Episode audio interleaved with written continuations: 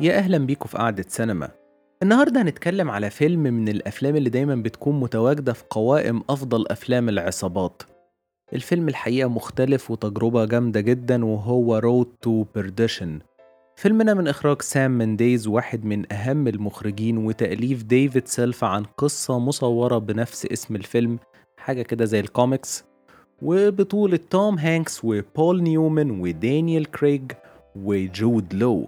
وخلونا نفتكر مع بعض حكاية فيلمنا. الفيلم بيحكي عن مايكل اللي بيشتغل مع جون روني زعيم واحد من أكبر العصابات الأيرلندية والعلاقة بينهم قوية جدا لدرجة إن روني بيعتبر مايكل سوليفان ابنه ودراعه اليمين وده كان بيثير غيرة كونر ابن جون روني.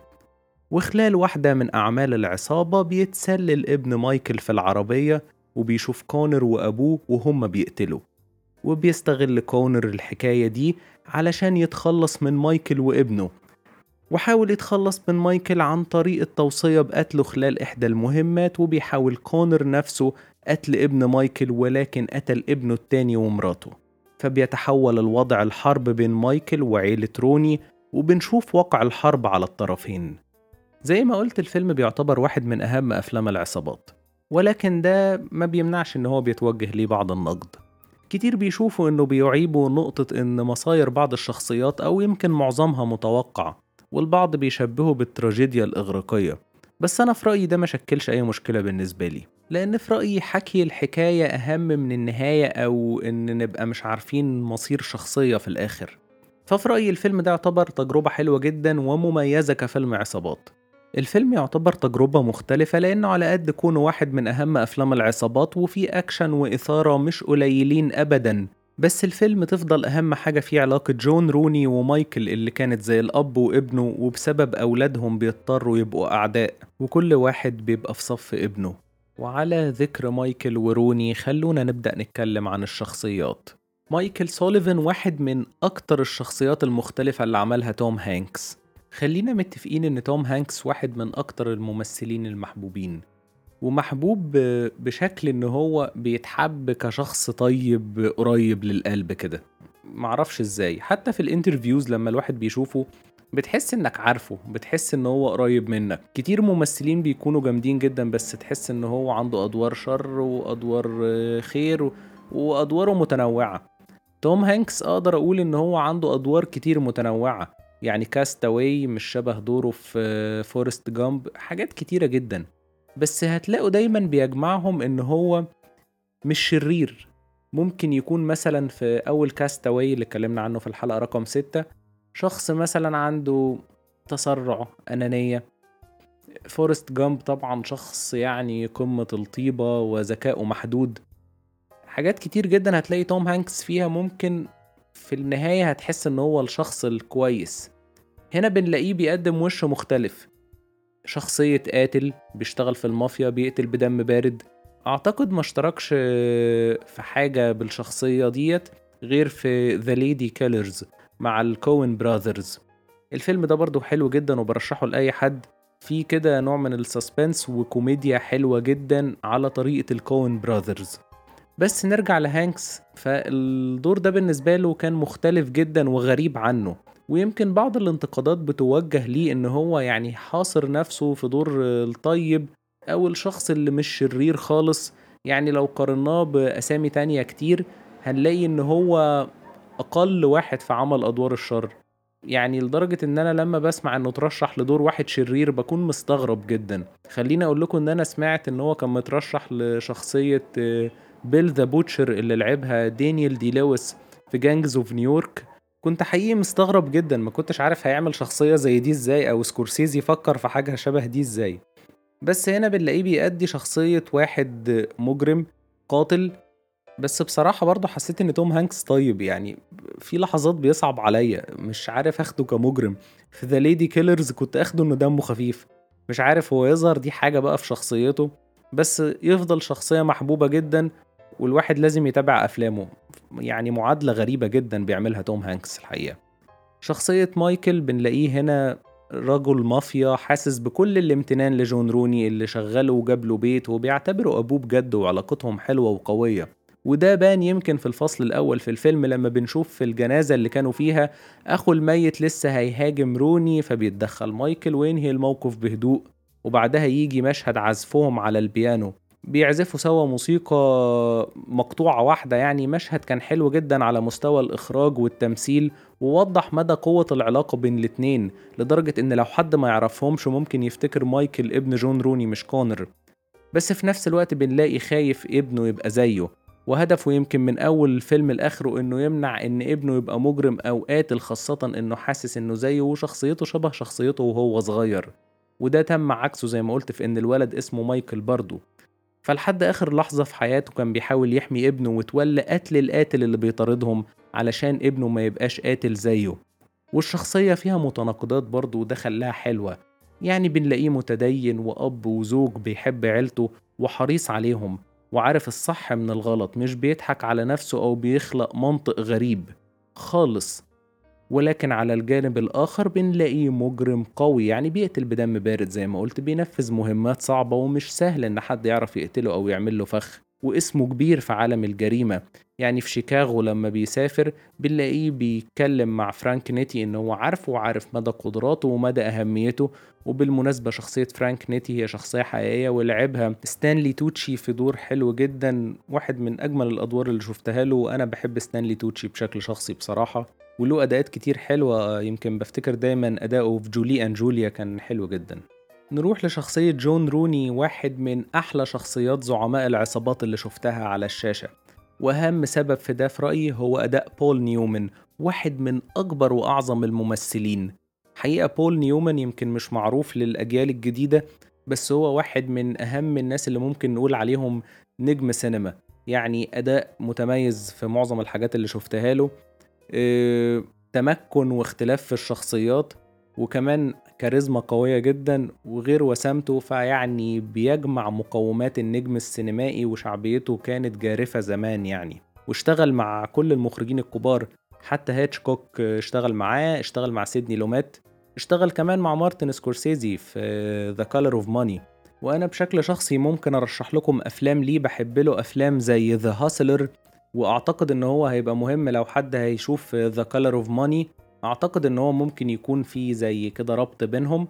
كمان ممكن فيلم The Sting مع روبرت ريدفورد واحد من الممثلين الجامدين جدا وكانوا عاملين ثنائية جامدة وأيقونية.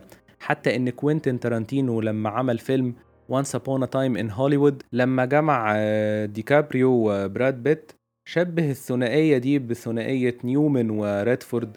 فكانوا عاملين ثنائية جميلة جدا وكان سبقها برضو اجتماعهم في فيلم Butch Cassidy and the Sundance Kid واحد من الأفلام الحلوة جدا بس مش بقوة The Sting في رأيي بس فيه cinematography متميزة جدا وفيلم western فيه كده مغامرة لطيفة يعني وعن قصة حقيقية يعني معظم أحداثها زي ما بيقولوا حقيقية.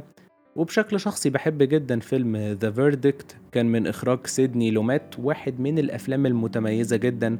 لو حد بيحب أفلام المحاكمات والجرائم اللي بتبقى مختفية كده أسبابها وبتبقى القضية رايحة في سكة مختلفة وبعدين بيحصل حاجة كده تغير مسار الأمور. فبصراحة نيومن كان في الفيلم ده متميز جدا برشح الفيلم ده لأي حد مهتم يشوف حاجة قديمة. نرجع بقى لفيلمنا بنلاقي معظم حوارات الشخصية هنا قوية جدا وكمان في أكتر من مشهد أداء نيومن أقدر أقول إن هو أيقوني. على رأسهم المشهد اللي بتاع المواجهة بينه وبين مايكل سوليفان لما بيتقابلوا في الكنيسة وبعدين بينزلوا الدور الأرضي ومايكل بيواجهه إن كونر بيسرقه وإنه لازم خلاص بقى يسيبه ينتقم منه وبنشوف رفض روني وفي نفس الوقت إحساسه بالحزن إن مايكل في عداوة معاه ويمكن قال له أنا خسرت ابن ليا. أداء بول نيومن هنا متميز جدا. أنا حتى بحب أشوف المشهد ده على يوتيوب. وعلى ذكر بقى العداوة نروح لكونر سبب العداوة كلها. أداء متميز في الشخصية دي ومختلف جدا من دانيال كريج اللي يمكن المعظم عارفينه بشخصية جيمس بوند. هو بقى خلاص ممثل أيقوني. شخصية جيمس بوند يعني حجزت له مكان في التاريخ خلاص. ويمكن كان في النص بيعمل كذا فيلم ناجح آخرهم يمكن معاهم مع المس... بالتوازي يعني مع سلسلة بوند بنلاقي Knives Out والمنتظر إن هينزل له جزء تاني السنة دي في آخر السنة في ديسمبر. بنلاقي هنا شخصية برضو Knives Out فيها شخصية المحقق المسيطر اللي بيشغل دماغه يعني شخصية charismatic وقوية. هنا بنلاقي الشخصية شخصية واحد مستهتر وضعيف. وغيران من مايكل زي ما بقول وما عندوش أي ثقة في نفسه وماهوش قادر يملي مكان أبوه. يعني دايما فكرة الابن اللي بيفشل إنه يملي مكان أبوه يعني نقدر نقول إن الشخصية دي كده زي شخصية جيريمي سترونج في Succession شخصية كيندل روي واحدة من الشخصيات الناجحة جدا على مستوى المسلسلات. هنا بنلاقي الشخصية دي كده مقاربة لشخصية كندل وبيبان زي ما قلت مدى الغيرة بقى الجنب التاني بقى من مشهد البيانو. هنا ده اللي بنشوفه بيقدمه دانيال كريج في أداء متميز جدا. بنلاقيه واقف قاعد بيضحك كده بسخرية ولما سأله ابن مايكل أنت ليه على طول بتضحك؟ قال له بسبب إن الوضع هستيري. هو كان حاسس إن مايكل ده أكبر منافس ليه وهيزيحه من الزعامة بعد أبوه. ويمكن بنشوف مدى الحزن اللي فيه كونر في واحد من أفضل المشاهد اخراجيا وتمثيليا وهو المشهد اللي بيعتذر فيه باستهتار على قتله لشخص آه، كان معاهم في العصابة وهو الحادثة اللي شافها ابن مايكل فبينفعل عليه أبوه وبعدين بيخرج وهو حاضن مايكل وبيفضل كونر وحيد. تمثيل كريج هنا واحد من أفضل الأداءات اللي شفتها له والمشهد ده يتدرس في اللعب بال focus. كان ممتاز والتصوير والأداءات كل حاجة كانت متميزة. سام منديز كان يعني عامل حاجة عبقرية في المشهد ده مش بأفور فعلا وممكن تشوفوه على يوتيوب. آخر شخصية حابب أتكلم عنها هي شخصية ماجواير اللي لعبها جود لو. واحد من الأداءات المميزة ليه. شخصية سايكوباتية وبنشوفه من أول ما بيظهر. يعني شخصية مش مريحة خالص بنشوفه بيصور الجثث وكمان القتيل اللي كان بيموت أم هو مخلص عليه وبعدين صوره. شخصية مش طبيعية خالص. شخصية ماجواير كان زي ما يكون بيحمل نهاية مايكل من الأول وفي نفس الوقت بيطارده كأن هو معاه مصيره من الأول لأنه قتله في النهاية فعلا وحسيته كمان بيعبر عن الماضي اللي بيطارد مايكل لأنه زي ما قلت دخل اللعبة بتكليف وطلب من جون روني. الشكل الخارجي كمان للشخصية ساعد في إنه يبين إزاي هي شريرة ويمكن شيطانية بسبب تفاصيل زي لونه الشاحب اللي كان مخليه مش مريح خالص وضحكته وشكل أسنانه القذرة وضوافره الطويلة كل ده ساعد في خلق شخصية كده يمكن زي ما قلت شيطانية. بعد الشخصيات حابب أتكلم عن تجربة سام منديز كمخرج في الفيلم ده.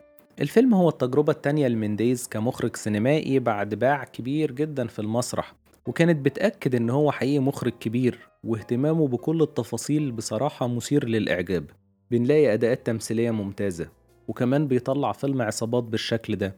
يعني خليني أقول لكم إن توم هانكس كان متخوف من آه، قبل ارتباط منديز بالفيلم ده إنه هيكون في مشاهد دموية كتيرة لأنه زي ما قلت متاخد من آه، قصة مصورة. بس منديز غير الأمور خالص يعني. كان شايف إن الفيلم آه، مش لازم يكون عنيف وهو فعلا نفذ ده. وأعتقد ده خلاه يعني متناغم مع هانكس.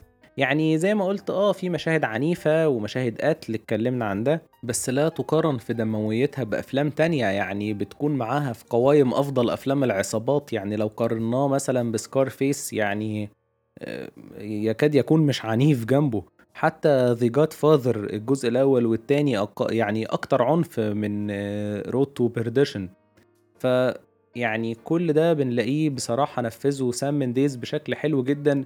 وعكس المتوقع فيلم عصابات يعني دم كتير. بس هو كان له وجهة نظر تانية وأكبر دليل على ده هو مشهد النهاية اللي بحبه جدا. بنلاقي المشهد ده فيه مطر ومطر شديد كمان وروني رايح عربيته بيلاقي السواق مقتول. وبعدين بيحس بقى إن في حاجة غلط. فبنلاقي إن بيتكتم صوت الرصاص طول ما حراس روني بيتقتلوا. وحلت الموسيقى مكانها وكانت متناغمة مع أداء بول نيومن اللي كان حاسس بالنهاية ويمكن مزيج من الحزن والندم. وبعدين صوت الرصاص بيطلع وبشكل عالي لما مايكل بيقتل روني وده دليل على صعوبة الموقف ويمكن كان زي صرخة من مايكل. وعلى ذكر المطر مينديس كان عنده وجهة نظر عجباني بشكل شخصي إن معظم حوادث القتل اللي بتحصل في الفيلم تحديدا اللي بتكون شخصياتها مهمة تكون جوه المية أو حواليها مية. وده حصل في موت ابن مايكل الصغير وأمه وجون روني زي ما قلنا وكونر ومايكل اللي كان انعكاس البحر على الإزاز قبل ما يموت. ووجهة نظر منديز في الحكاية دي إن المَيّة يعني حاجة غير قابلة للسيطرة، وده في رأيه كده زي الحياة والموت، اللي شخصيات الفيلم كانوا شايفين إن هم يقدروا يسيطروا عليها أو يعني يتحكموا فيها، وكمان عجبني اختيار إن الأحداث تدور في الشتا طول وقت الفيلم، لإنه كان بيوضح مدى قسوة المواقف اللي بتعيشها الشخصيات، ويمكن الشتا خلص والجو بقى دافي في مشهد النهاية بس، اللي كل الأحداث خلاص بتخلص فيه وابن مايكل نقدر نقول إن هو بينجو من الصراعات دي. مع الأداءات والفلسفة بتاعة مينديز في رؤية الأمور كان اختياره لل crew اللي معاه ممتاز لأن هم كلهم عملوا شغل جيد جدا. يعني مفيش حد قصر خالص بصراحة. يعني التصوير واختيار الكادرات كان ممتاز. يعني التعاون بينه وبين مدير التصوير كونراد هول كان حقيقي يعني مفيد وفعال وحلو جدا. وده العمل الأخير لكونراد هول اللي واحد من أقدم مديرين التصوير وحصد تلاتة أوسكار كان آخرهم عن الفيلم ده. وده كان آخر فيلم ليه والأوسكار التانية بالمناسبة كانت عن فيلم American Beauty اللي كان مخرجه منديز وكان ظهوره الأول كمخرج سينمائي والراجل ده يعني له باع كبير جدا يعني فيلم Butch Cassidy and the Sundance Kid اللي كلمتكم عنه هو مدير التصوير بتاعه فيعني الراجل كان عامل ملحمة في الفيلم ده برضه. فالحقيقة الراجل ده صور landscapes حلوة جدا في الفيلم ده ومشاهد ال close-ups كانت حلوة جدا ومعمولة بشكل حلو واختيارات منديز ليها كانت حلوة جدا. يعني نقدر نقول هنا اللحظة اللي مايكل بياخد فيها ابنه وبيهرب وبيسيبوا بيتهم كان في close-up كده مثلا على العجلة كان حلو وحسسني إن خلاص يعني ابن مايكل بعد عن مكان بيحبه وبيرتاح فيه وخلاص نقدر نقول إن طفولته فعليا انتهت بقى خلاص لأنه داخل على مرحلة صعبة جدا في حياته. وكمان بنلاقي ماجواير لما كان بياخد التعليمات وأسامي الشخصيات اللي هيطاردها ويقتلها رسم رسمة حول فيها عمر الطفل لوش حزين. فده كان برضو من الحركات الحلوة إخراجيا جدا والتصوير كالعادة كان متميز آه، في ال close-ups ومش ببالغ لو قلت طول وقت الفيلم كان يعني التصوير من أحلى الحاجات. شريط الصوت في الفيلم ده كان برضو من أروع الحاجات. على مستوى الموسيقى على مستوى ال sound editing على مستوى المكساج كل حاجة كانت متميزة. والحقيقة إن الفيلم اترشح أوسكار آه، عن كل ما يخص الصوت. وزي ما قلت هو فاز بس بال آه، بأفضل تصوير آه، حصدها كونراد هول. وكمان اترشح بول نيومن عن أفضل ممثل مساعد كانت مستحقة جدا برضو. وكمان اترشحوا عن أفضل production design والحقيقة ال production design آه، أو الملابس أو الميك اب كل الحاجات اللي تخص الشكل والحقبة الزمنية كانوا متميزين جدا. نرجع بقى لشريط الصوت ونبدأ بموسيقى الفيلم الممتازة على كل المستويات. توماس نيومن اللي مترشح ل 15 أوسكار بيقدم واحدة من أحلى الموسيقات اللي سمعتها للفيلم. مناسبة جدا لجو الفيلم عكس أحاسيس الشخصيات وكمان حسيتها ملائمة للفترة الزمنية اللي بيدور فيها الفيلم.